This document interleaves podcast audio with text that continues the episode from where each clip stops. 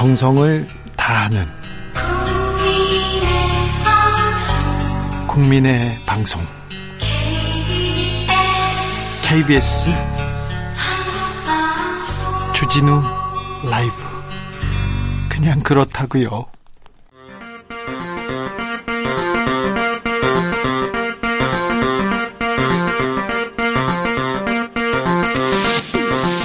주진우 라이브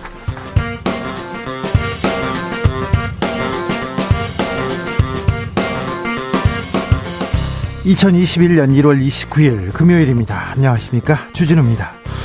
박근혜 정부 시절 양승태 대법원의 사법농단 기억하시죠?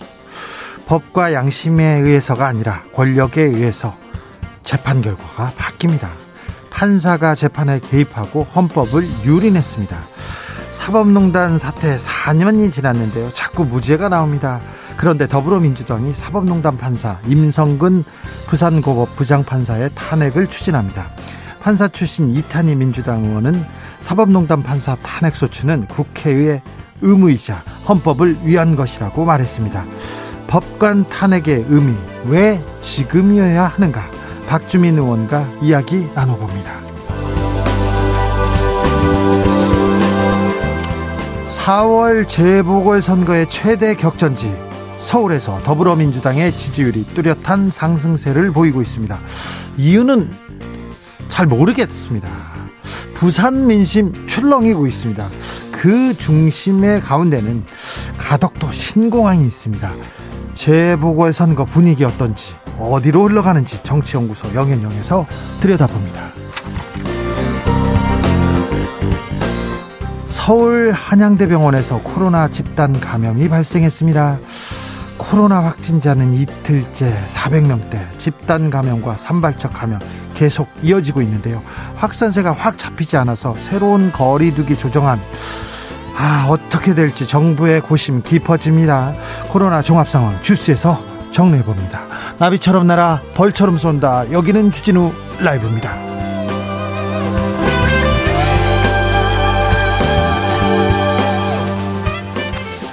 오늘도 자중자의 겸손하고 진정성 있게 여러분과 함께 하겠습니다. 8876님이 뉴스 보면요. 속이 상해요. 싸움 아니면 서로 헐뜯기, 서로 서로 막 헐뜯기만 하니까 속상해요. 주 기자님 건강하시죠? 얘기하는데 건강하셔야 됩니다. 자, 주진우 라이브에서 우리 청취자분들 건강 챙기기 프로젝트 시작하셨, 시작했습니다.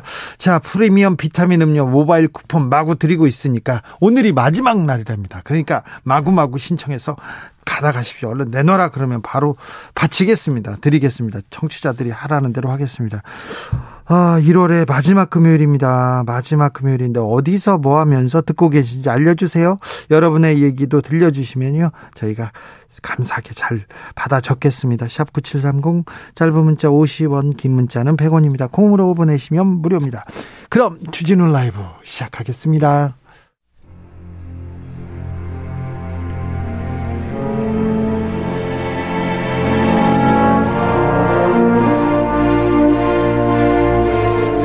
나의 일은 나보다 중요하다. 오직 진실과 정의만 생각한다.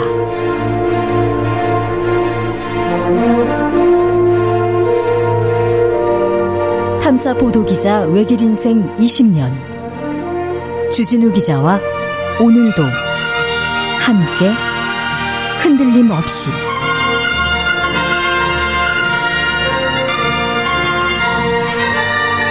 KBS 1라디오 주진우 라이브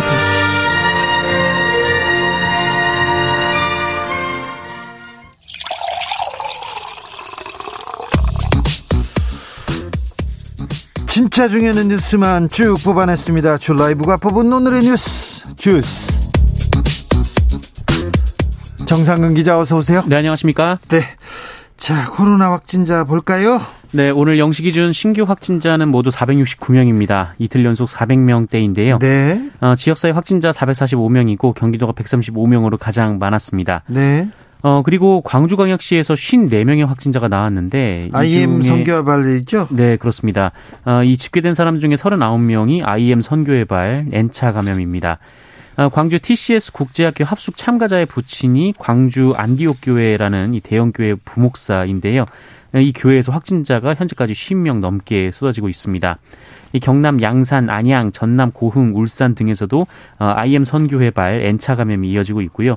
어, 또 노숙인 시설인 이 서울역 희망지원센터에서도 확진자가 쏟아지면서 누적 30명이 넘었습니다. 아, 제 친구도 안디옥 교회 다녔는데 안디옥 교회 논란이 굉장히 커요. 이번에도 집단 확진됐어요. 네, 이미 안디옥 교회는 이 전국적인 교회 중심 확산 당시, 그러니까 지난 여름에 이 대면 예배 금지 조치에도 100여 명이 모여서 대면 예배를 해서 논란이 된 바 있습니다.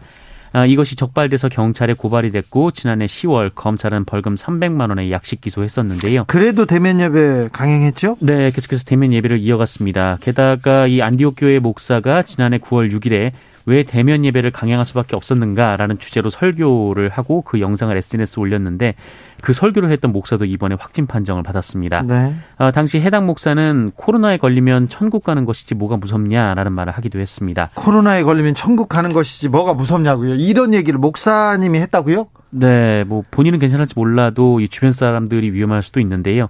어, 상황이 이렇게 되면서 이 3차 유행 후 전국에서 가장 먼저 대면, 대면 예배를 재개했던 광주 광역시에서 모든 교회의 대면 예배를 다시 금지했습니다. 자, 새로운 방역 지침을 내리고 사회적 거리두기 조정하려고 했는데 조금 고심이 깊습니다. 이번 주 일요일에 결정한다고요? 네, 31일로 미뤄졌습니다. 정세균 국무총리는 오늘 그 오늘 새로운 거리두기 조정 방안을 결정하고자 했는데 네. 불확실성이 커진 코로나19 상황을 좀 더 지켜보고 신중히 결정하기로 했다라고 말했습니다. 어, 지금 확진자가 다시 늘고 있는데 이것이 IM 선교회발 대규모 집단 감염에 따른 일시적인 현상으로 단정하기가 좀 어렵고 이 재유행의 전조를 해석하는 전문가들도 있다라고 전했습니다.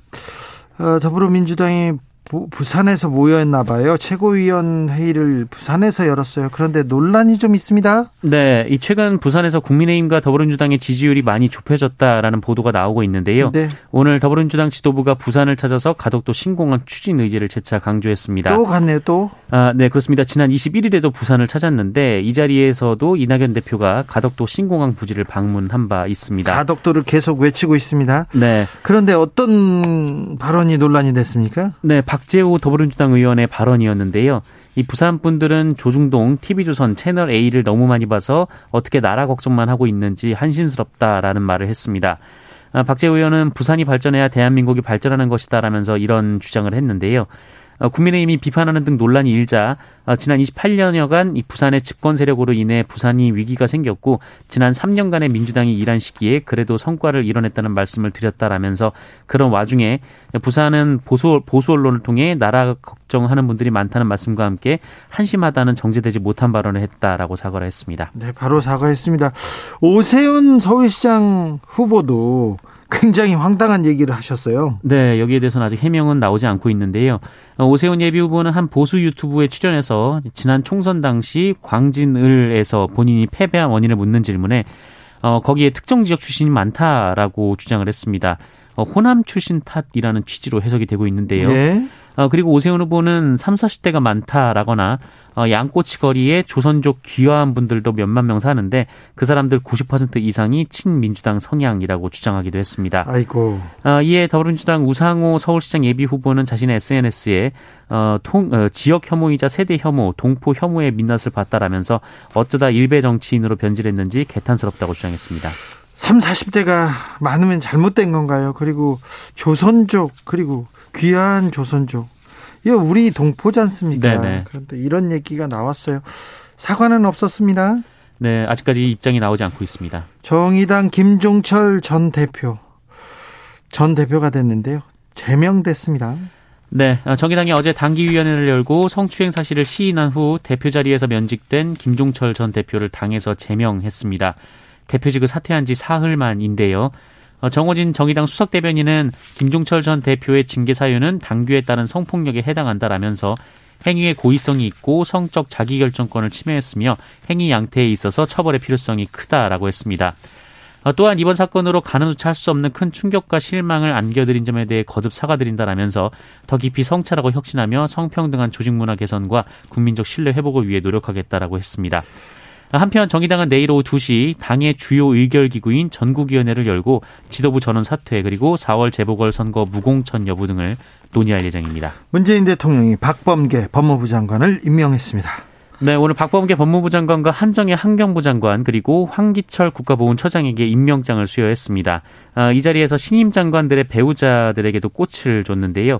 이 박범계 장관 배우자에게는 한 송이의 이 장미, 그러니까 완결을 의미한다고 하고요. 그리고 초롱꽃, 정의를 의미한다고 하는데요.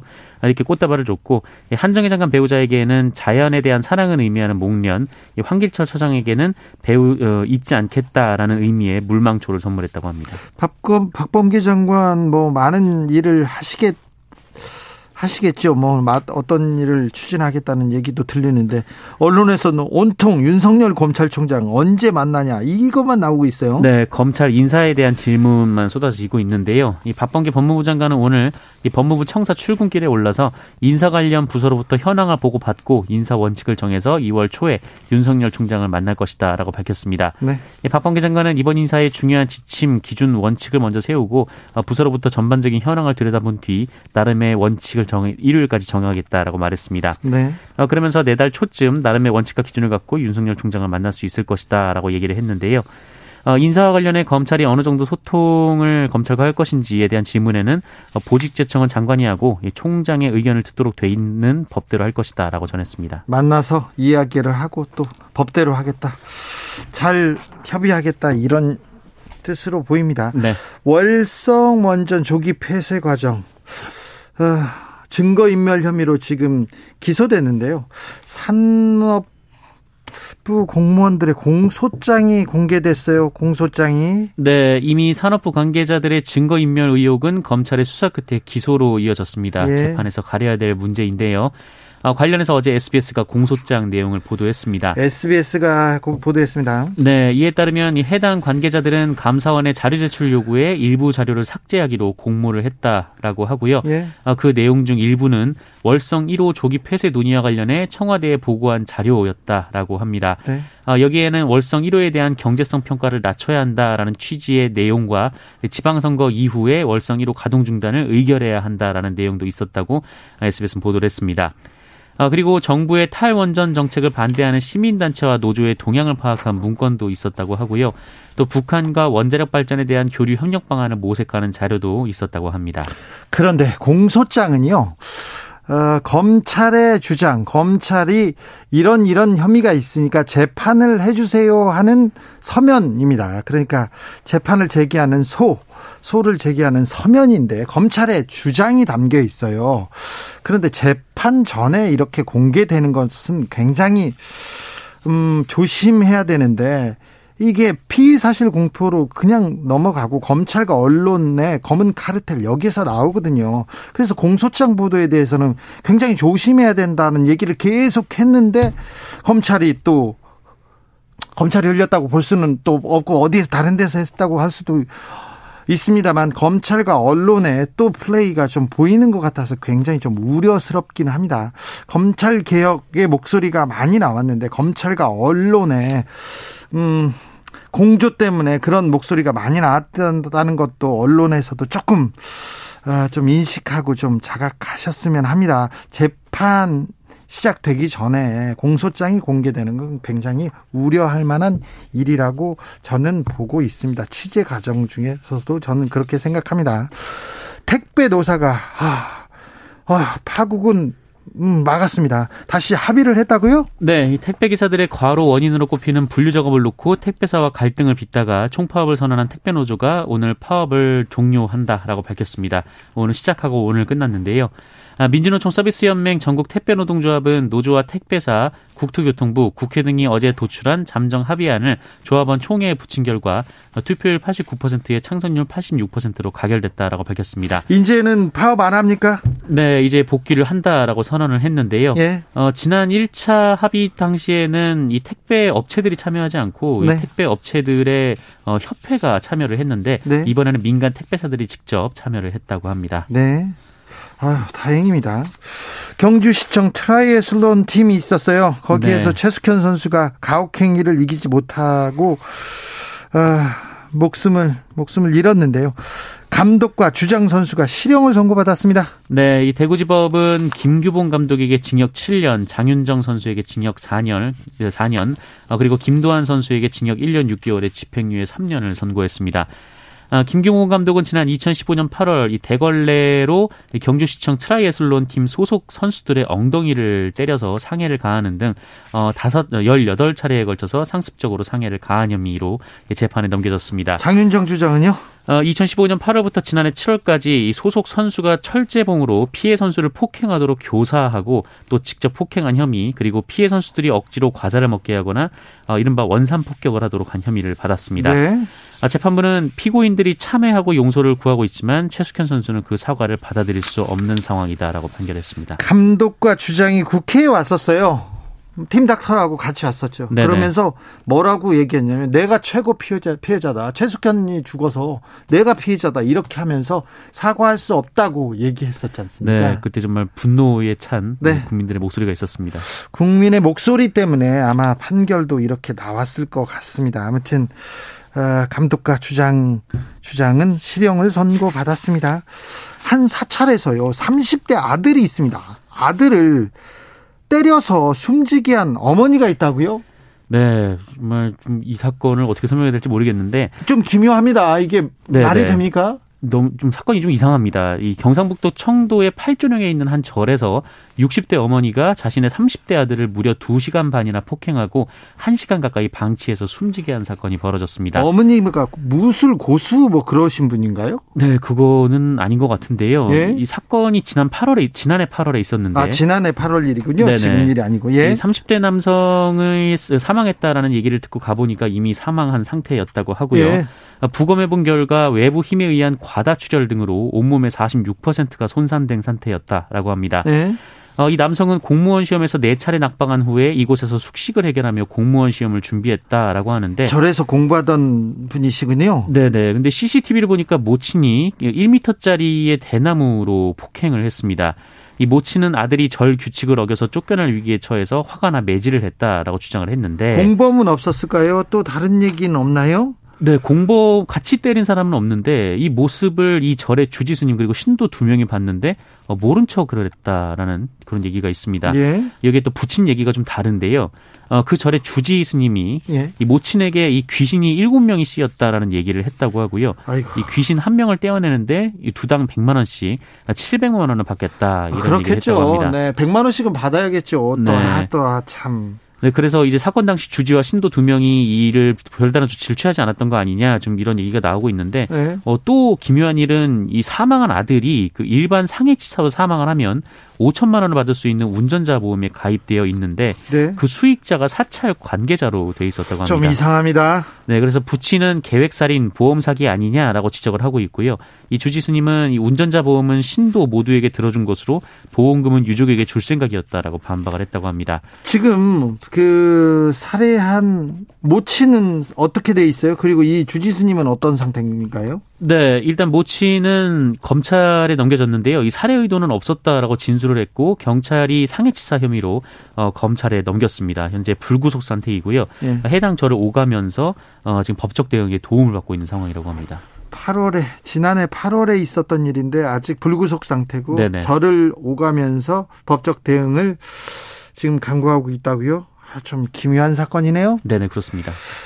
주스 정상근 기자 함께했습니다. 감사합니다. 고맙습니다. 안영수님께서 돼지국밥 포장해서요 집에서 편안하게 먹으면서 청취합니다. 얘기합니다. 돼지국밥 부산 분들 되게 좋아하시는데 부산 취재 갈 때마다 이렇게 부, 돼지국밥을 주는데 굉장히 힘들었는데 좋아하시더라고요. 어 저기 노무현 대통령 이 후보 시절에 제가 이제 따라다니는데 매번 돼지국밥을 먹으라고 해가지고 제가 막 맛이 없어요 막 이렇게 했던 적이 있는데, 네. 맛이, 맛있죠. 돼지국밥. 근데 저는 잘 모르겠다. 왜 제가 이런 얘기를 했는지 나도 모르겠어요. 죄송합니다. 공사우사님, 저도 선물 주세요.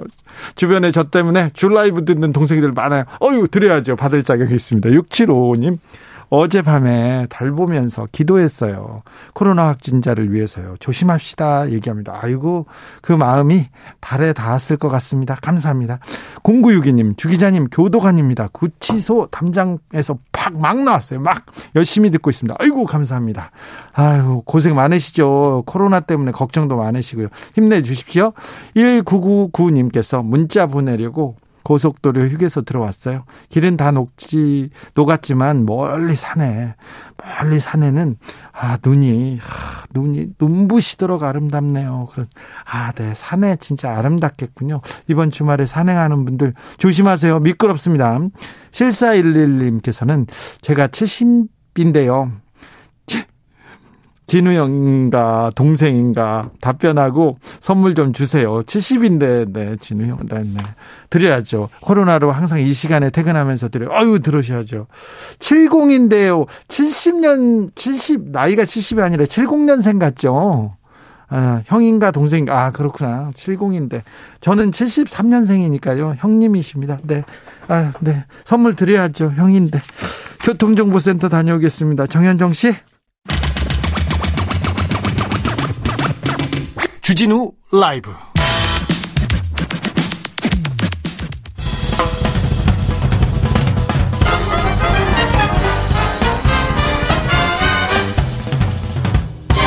훅 인터뷰. 모두를 위한 모두를 향한 모두의 궁금증 흑 인터뷰. 공수처는 헌법에 어긋나지 않는다. 합헌 결정. 어제 헌법재판소가 이렇게 결정했습니다. 공수처 출범합니다. 검찰개혁 첫 발을 떼고 이제는 사법개혁으로 갑니다. 민주당이 사법농단에 연루된 임성근 부산고법 부장판사에 대해서 탄핵을 추진하고 있습니다. 헌정사상 초유의 국회에서 이루어지는 판사 탄핵. 앞으로 어떻게 되는 일인지 알아보겠습니다. 박주민 더불어민주당 의원 안녕하세요. 예, 안녕하십니까. 박주민 의원께서 작년에 법관 탄핵 발, 대표 발의한 적 있었죠? 어, 사실은 이제 제가 최고위원일 때 법관 탄핵을 해야 된다라고 주장을 했고. 네. 그래서 20대 국회 때 저희 당 당론으로 채택되기도 했었습니다. 네. 근데 그 당시에는 저희가 의석이 123, 4석밖에 안 돼서. 예. 어, 사실 야당의 동의가 있어야만 가결시킬 수 있었기 때문에. 네. 야당의 협조를 구하다가 이게 잘 안 돼서 결국 발의는 못했습니다. 아 그래요? 발의까지 네. 못했는데 이번에 이 이탄희 의원 등 여러 명이 사법농단에 연루된 임성근 고법부장 판사에 대한 산, 탄핵 소추안 발의했습니다. 네, 발의한 게 아니라 할 예정입니다. 아직 안 했군요. 네. 이낙연 대표도 찬성 허용하기로 했는데요. 허용했고 오늘 오전에 이제 탄핵 소추안 발의를 위해서 서명받는데 서명에 주셨습니다. 그래요? 그럼 어떻게 네. 되는 겁니까 앞으로? 어, 지금 대략 한 120명 가깝, 게 이제 그 소추 발의에 찬성을 해주셨고요. 그래서 예. 이제 발의할 수 있는 요건은 채웠습니다. 그래서 예. 어, 월요일 오전쯤에 발의를 할 예정입니다. 네. 어, 민주당 의원총회에서도 결정 결정, 된 내용입니까? 그러니까 의원총회에서 어, 이틀간 이제 여러 토론을 거쳤고요. 그래서 예. 어, 발의 하자 발의한다 이렇게 된 거죠. 네. 신중한 의원들 좀 반대하는 의원들의 목소리도 있었습니까? 내부 분위기 어땠어요? 물론 신중해야 된다라고 하시는 분들도 있었어요. 뭐 예. 뭐 예를 들어서 어, 전체 2월 임시국회 흐름은 어, 민생, 방역 이쪽으로 가야 되는데 약간 어, 그런 방향에 혼란을 주는 것 아니냐라는 이야기를 하신 분도 계셨고요. 네.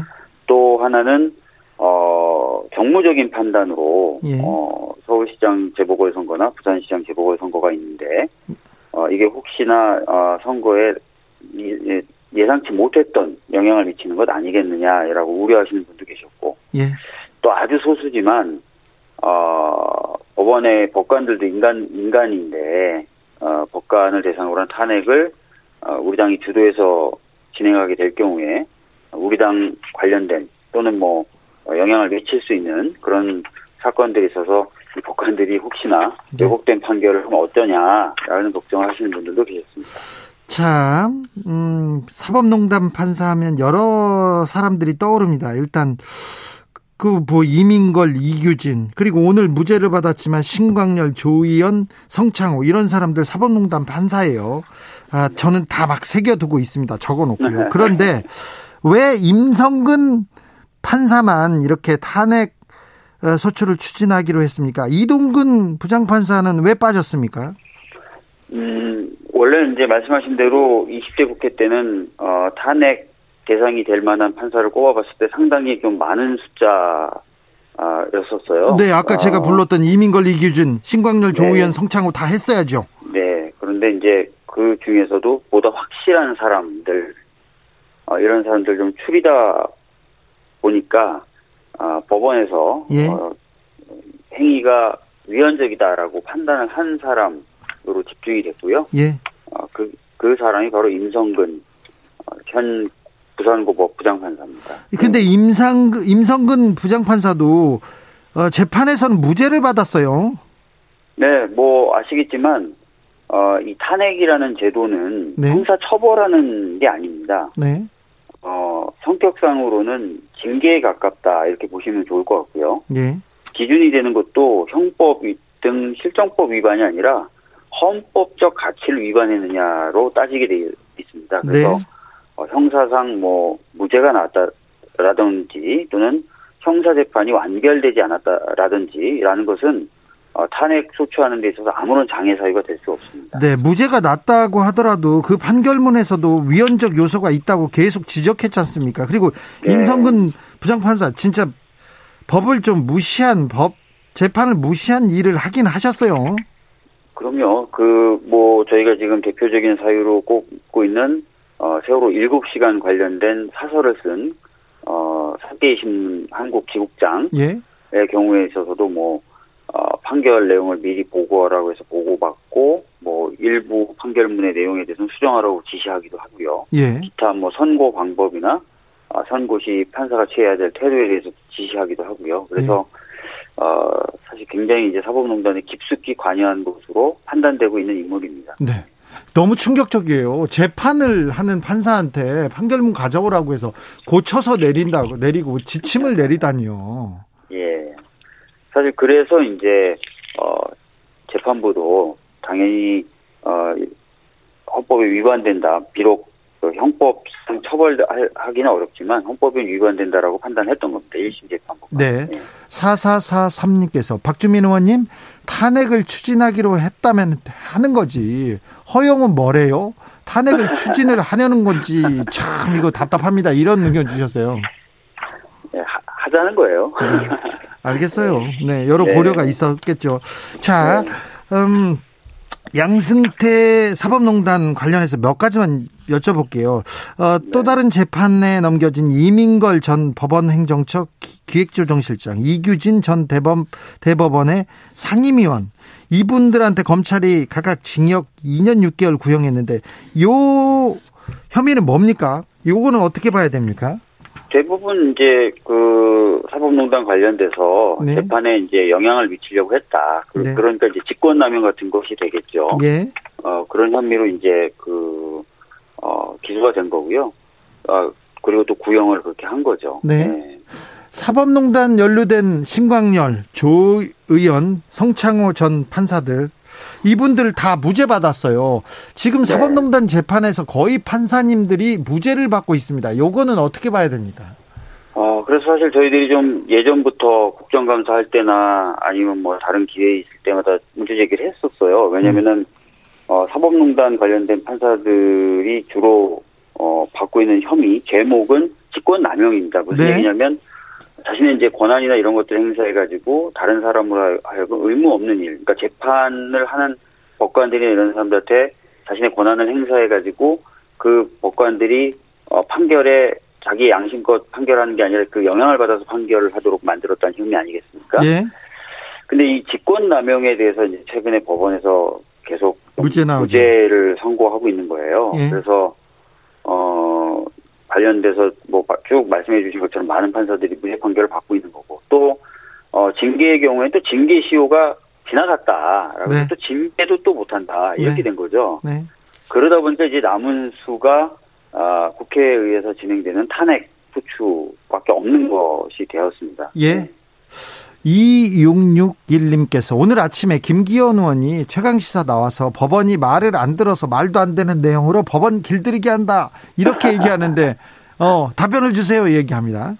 예, 뭐, 뭐, 많은 분들이 그렇게 이제 그 생각을 하실 수도 있어요. 뭐 예를 들어서 뭐 최근에 나오는 판결들이 뭐 민주당 또는 민주당과 관련된 사람에게 불리하다 보니까 이렇게 길들이려고 하는 거 아니냐. 그런데 만약에 진짜 그렇게 길들이려고 했으면 그런 판결을 했던 판사를 찍어서 했겠죠. 네. 그런 게 전혀 아니다라는 것이고요. 그렇죠. 아까도 말씀드렸지만 당내에서는 오히려 어, 법관 탄핵을 시도하는 것이 판사들도 인간이니까 네. 판사들의 어떤 그런 어, 심리를 자극해서 여러 판결에서 불리한 판결을 유도할 수도 있다라는 것이 있었어요. 그러니까 다시 말씀드리면 뭔가 우리가 판사를 길들인다는 생각보다는 그렇게 오히려 어, 헌법적인 의무 또 헌법에서 부여한 권한을 우리가 행사하게 될 경우에 오히려 그게 공격을 받을 수 있는 것이다라는 게 오히려 더 많았던 거예요. 네. 그래서 어, 전혀 이제 그런 생각을 가지지 않고 있고 오히려 탄핵을 시도하는 것이 불리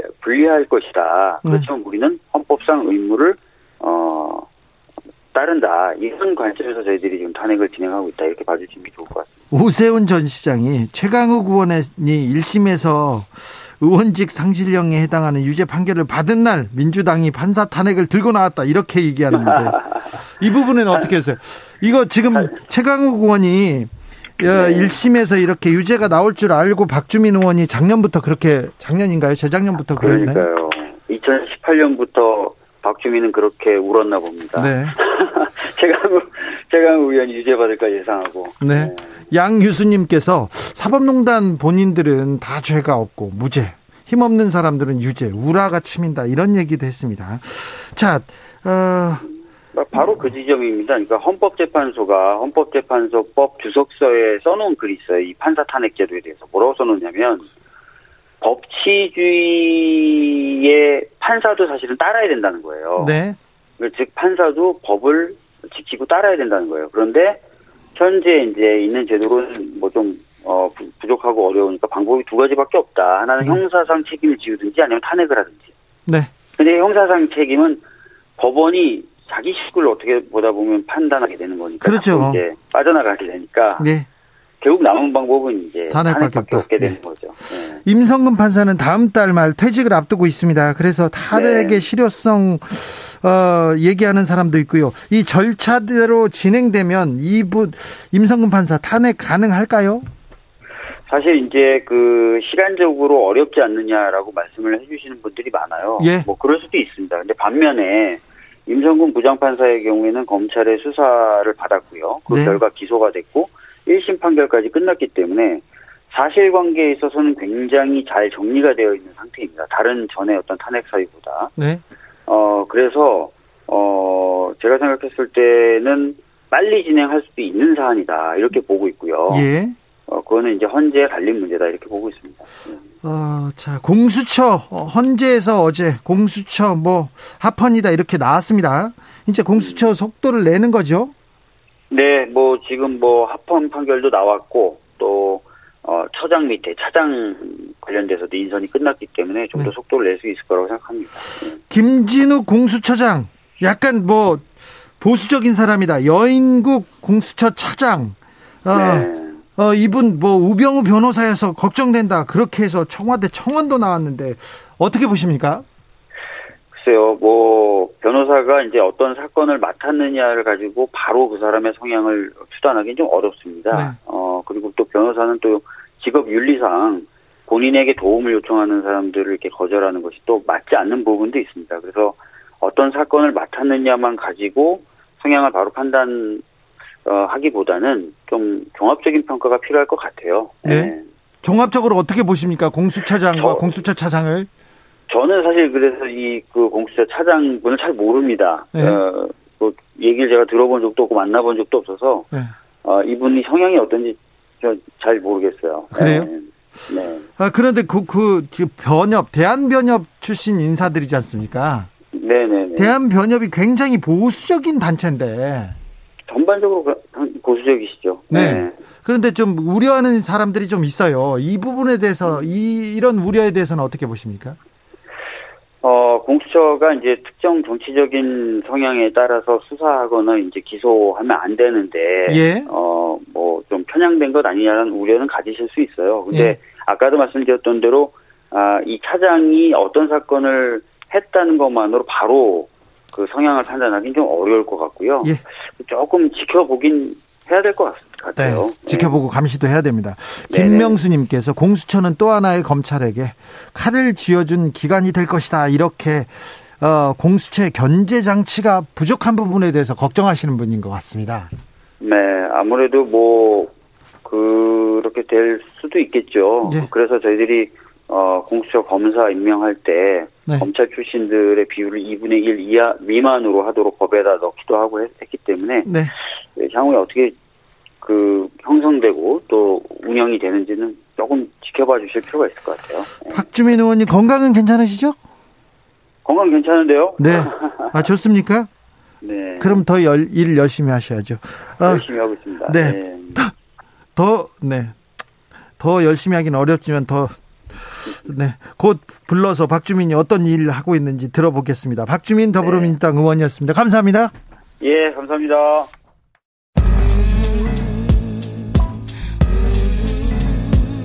나비처럼 날아 벌처럼 쏜다. 주진우 라이브.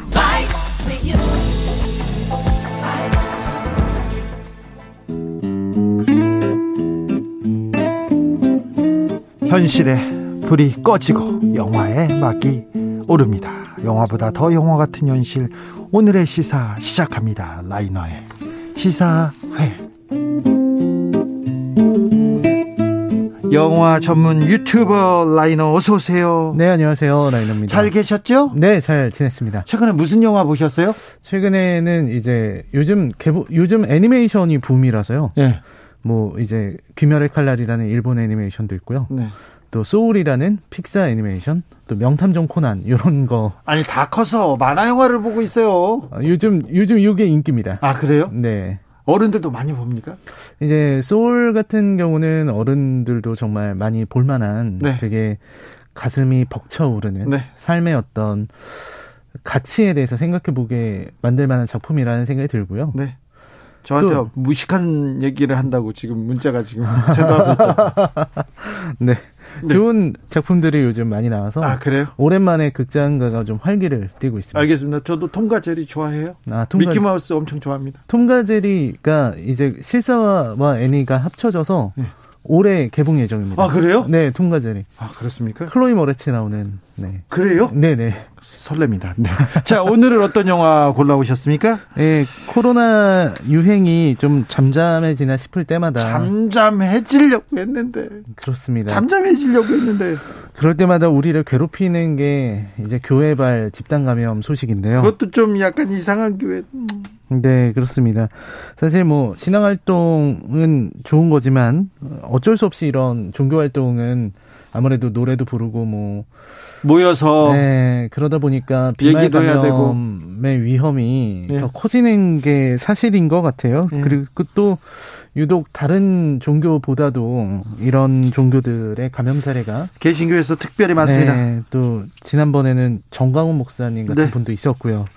이런 것들을 생각해 보면은 지금 나오고 있는 이런 비판들이 어느 정도 이유가 있다라는 그렇죠. 생각도 듭니다. 네. 그런 의미에서요. 제가 영화 한 편을 골라봤습니다. 네. 그 종교계의 타락이나 뭐 개신교 비판이나 이런 건 아니지만 어떤 신비로운 오컬트의 세계를 그려낸 영화입니다. 바로 사바하라는 작품이죠. 아, 사바하. 네. 컬트. 우리나라에 거의 별로 없는 컬트 무비의 오컬 트, 오컬트. 아, 오컬트라고 해야 됩니까? 네네. 오컬트의 뭐 아무튼 아, 네. 뭐 굉장히 큰 마니아층을 가지고 있는 유명한 감독 이 감독님이 감독님이 이런 부분에 좀 천착하시는 분이잖아요. 네, 굉장한 전문가인데요. 네. 장재현 감독이라고 네. 검은 사제들로 또 유명한 감독님입니다. 네. 그 저는 김희성 배우님한테 들었는데 네. 이 장재현 감독님이 정말 이 오컬트 분야에서는 어떻게 비할 수가 없는 그런 대단한 전문가 라고 하시더라고요. 이쪽에 빠져 산다고 하더라고요. 네. 네. 완벽한 전문가이신 것 같고요. 예. 그 전문성이 정말 드러난 작품이라고 해요. 네, 그래서 네네. 이런 어떤 한국식 오컬트 이런 오컬트의 세계를 그려내는 데 있어서는 이만한 작품이 없는데요. 네, 다만 이제 이, 이런 얘기를 하면은 아 되게 무서운 영화 아닐까. 예. 어, 이 너무 무섭지 않을까 미스터리가 심하지 않을까 싶으실 수 있는데 사실 이 영화 사바하는 공포 영화로서의 무서움이 그렇게 큰 작품은 아닙니다. 그래도 무서워요. 처음 시작할 때 사바 엄청 무서웠어요. 아 그러셨나요? 네. 아 저는 그렇게 막 아주 무섭지는 않다고 생각을 아, 했는데. 처음 시작할 때, 아, 이 충격이 아직도 지금 고스란히 있습니다. 이 영화를 제작을 외유내강이라고. 네네. 네, 외유내강이라는 제작사에서 했는데요. 거기, 그, 어, 외유, 어, 안에서 강한 사람은 아니고요. 바깥에서 약한 유승환 감독이 친구여가지고 제가 네네네. 처음에 이제 시사할 때 가서 봤어요. 그런데 처음에 오프닝 그 음악부터 네. 처음에 그 작품을 끌고 들어가는 힘이 워낙 커서요. 어우, 아직도 네, 생생합니다. 네, 그런 어떤 어두운 이미지, 네. 그런 어떤 강렬한 오프닝 매우 인상적입니다. 네. 사실 이 영화 이야기가 이제 우리가 그것이라고 부르는 그 어떤 존재, 뭔가 알 수 없는 그런 존재에 대한 이야기거든요. 네. 그 존재가 태어날 때부터 뱃속에서부터 자기 쌍둥이 그 여동생이라고 할까요? 그 누나 언니라고 해야 되나? 그 존재를 그 쌍둥이의 다리를 뜯어먹으면서 태어났습니다. 그거를 금화 여기 또 주인공 중 하나가 금화인데 예. 금화는 그것을 귀신이라고 부르고 예. 그리고 그것은 그것 때문에 저주가 내렸는지 어머니하고 아버지도 일찍 다 사망해요. 네. 그것도 굉장히 어 아주 무서운 방식으로. 네. 그래서 조부모가 키우고 있는데 삶이 굉장히 힘들고 자꾸 도망 다녀야 되고 예. 같은 곳에 있지 못하고 숨어 살고 이렇게 됩니다. 무당들은 찾으러 오고. 네, 그렇죠. 무당들은 찾으러 오고 또 굉장히 막 온몸에 시커먼 털이 있는 그런 아주 기이한 모습이에요. 무슨 어떤 기독교에서 말하는 개신교에서 말하는 그런 악마 같은 그런 모습을 가지고 있는 존재죠. 아, 처음에. 네. 처음에 그, 그 말을 이렇게 묘사하는, 그 말을 쫓아가는 그게, 어, 아, 너무, 네. 어, 충격적이었어요. 그리고 그, 그마한테 가는 음악, 음. 굉장히 강렬했습니다. 김태성 네. 감독의. 아, 그렇습니다. 네. 굉장히 강력한데요. 그 다음에는 이제 좀 분위기가 풀어집니다. 네. 바로 우리의 주인공 박 목사. 네. 네, 이 박 목사는 이정재 씨가 네. 연기를 했고요. 박 목사는 흔히 말하는 이 사이비 종교 단체를 잡으러 다니는 사람이에요. 사이비 종교. 네, 사이비. 사이비가 아, 죄송합니다. 네. 네. 사이비 종교. 네. 단체를 이렇게 잡으러 다니는 종교 문제 연구소에 네. 어서 일을 일을 하고 있습니다. 네. 그래서 거대 종단들에게 이제 이단들의 정보를 팔고 예. 작업을 해서 수익을 얻는 그런 사람이에요. 네. 근데 이 사람이 일하는 게 워낙 좀 범위가 넓기 때문에 여러 가지 곤혹을 치르기도 합니다. 네. 예를 들어서 어떤 뭐 수녀회 같은 데서 네. 기도로 암을 치료했다 예. 이런 게 나오면 이 사람은 그런 걸 못 넘어가는 거예요. 예. 그 정말인가 가서 확인해보고 의혹 제기하고 뭐 이런 사람이기도 합니다. 아 저도 저기 사이비 종교 집단 그리고 종교 취재 많이 했거든요. 네. 기사를 쓸 때마다 소송 그리고 와서 데모하고 협박하고 막 저희 협박 전화하고 미행하고 너무 무서웠어요. 한 번은 어떤 대형 교회를에 대한 기사를 썼는데 네. 저희 집이 회사에서 한 시간 넘어 또 넘게 떨어져 있는데 지하철을 탔는데 따라온 거예요. 아. 내려서 걸어가는데 따라와서 저 주 기자님 그런 거예요 두 명이 한 시간 반을 쫓아온 거예요. 네. 얼마나 무서웠던지. 네. 아, 그런 그렇습니다. 일이 있었습니다. 네, 아무튼 이 이정재 씨 역할을 보면서 아주 옛날 생각이 조금 났어요. 네, 그 박 목사도 이제 비슷한 일을 막 당하고 있는데요. 예. 하지만 뭐 아무튼 돈도 필요하고 해서 이제 사슴동산이라는 신흥 단체를 추적하게 됐습니다. 여기는 불교의 기반을 둔 약간 사이비. 네, 불교의 기반을 뒀는데 약간 일본 밀교 같은 그런 느낌도 있고. 예. 그랬는데 이제 가서 보니까 어, 사이비이긴 한데 좀 정상적인 단체처럼 겉으로는 보이는 거죠. 네. 열심히 뭐 종교 활동하고 경전 읽고 뭐 힘든 사람 도와주기도 하고 예. 뭐 이렇게 삽니다. 그래서 그 추적을 계속 해봤는데 그 추적의 끝에 김풍사라는 종교 지도자. 네. 김재석이라는 이름으로 나오는데 네. 이 종교 지도자가 뒤에 있다는 거 알게 돼요. 네, 네. 저 뒤에 진짜 네. 실세, 진짜 보스는 김풍사. 네. 근데 이 김풍사에 대해서 물어보니까 네. 이 불교라든지 이런 데서도 그 많은 사이비 종교 단체 중에서도 이자는 진짜다. 예. 정말로 뭔가 인간의 경지를 넘어선 그런 존재라는 겁니다. 네. 그래서 그거를 알아보니까 원래는 19세기 말에 태어난 인물이래요. 네, 19세기에. 그랬는 원래대로면 죽었어야 되잖아요. 네. 근데 죽지 않고 막 영생을 누리는 음. 그런 어떤 사이비 아 사이비 지도자인 겁니다. 네. 그래서 이제 박 목사가 그거를 찾아다니게 돼요. 예. 근데 알고 보니까 이 김풍사라는 존재는 예. 그 티벳에서 온 고승에게 대승에게 예언을 하나 받았습니다. 예. 어떤 소녀가 이제 태어나면 너를 죽일 테니까 네가 먼저 그 소녀를 죽이라는 이야기였죠. 그 소녀가 금화군요. 아, 그 그렇죠. 네. 그래서 천그 그거를 또 이렇게 예언처럼 얘기를 해서 예. 그래서 누군지를 모르니까 1990년에 강원도 영월에서 출생한 소녀들을 모조리 죽이려고 했던 겁니다. 어, 네. 그래서 그 벌어졌던 아주 신비했던 사건들, 미스테리했던 사건들을 찾고 찾고 찾다 보니까 거기에 등, 뒤에는 모두 김풍사가 연결되어 있었다. 예. 이런 이야기가 되는 거죠. 예. 그리고 사실 이 이야기가 제가 다 설명해 드리면은 이제 뒷부분은 스포일러를 하면 재미가 없기 때문에 네. 어, 말씀을 드리자면 이 정나한이라는 캐릭터가 또 나와요. 이 사람도 하나의 주인공인데요. 네.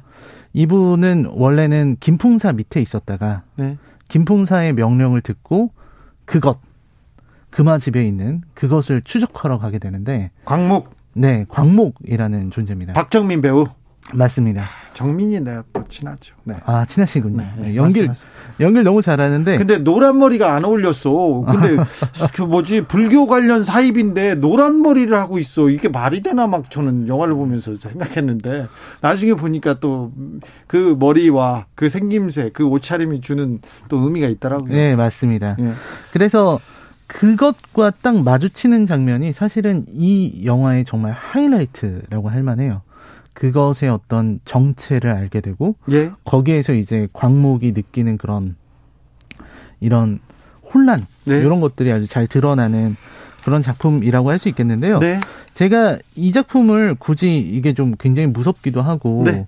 또 어려운 작품이기도 한데 그렇죠. 이 작품을 꼽은 이유가 있을 거 아닙니까? 네, 그렇습니다. 사실 이 작품의 가장 중요한 부분은 저는 그런 거라고 생각이 들어요.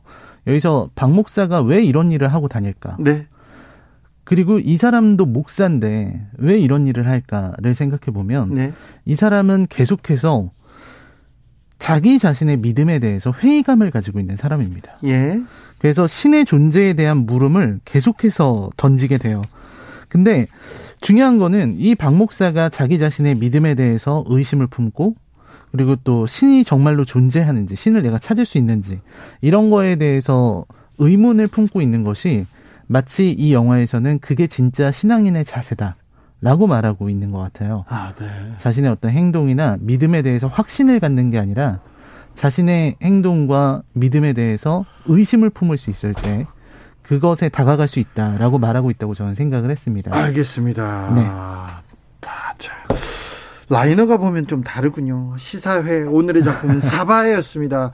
지금 이 시기에 사바를 보면 많은 걸 또 생각하게 할 거예요. 네, 그럴 것 같습니다. 네. 어, 네, 종교 단체들도 좀 더 신도들의 건강을 좀 생각하고 네. 또 이제 당장 교회를 여는 것보다는 네. 박 목사처럼 이게 정말 맞는 걸까? 네. 회의감을 가져보는 것도 좋지 않을까 하는 아, 생각이 아니, 듭니다. 아, 아무튼 스님들은 좀 불공 좀 들이시고요. 목사님들은 네. 예수 좀 믿고요. 좀 네. 그랬으면 좋겠어요. 또 종교의 본연으로 좀 돌아갔으면 합니다. 오늘 사바 잘 읽어보았습니다. 들어보았습니다. 감사합니다, 라이너. 네, 고맙습니다. 3298님께서 저도 6학년 6반인데 통과제리 좋아합니다. 아, 그렇다니까요. 2330님은 나는 56세인데 짱구 봅니다. 아이고, 훌륭하십니다. 네. 아, 마빈 게이와 태미 티레리 불렀습니다. Ain't no mountain high enough 들으면서 저는 잠시 쉬었다가 6시에 돌아오겠습니다.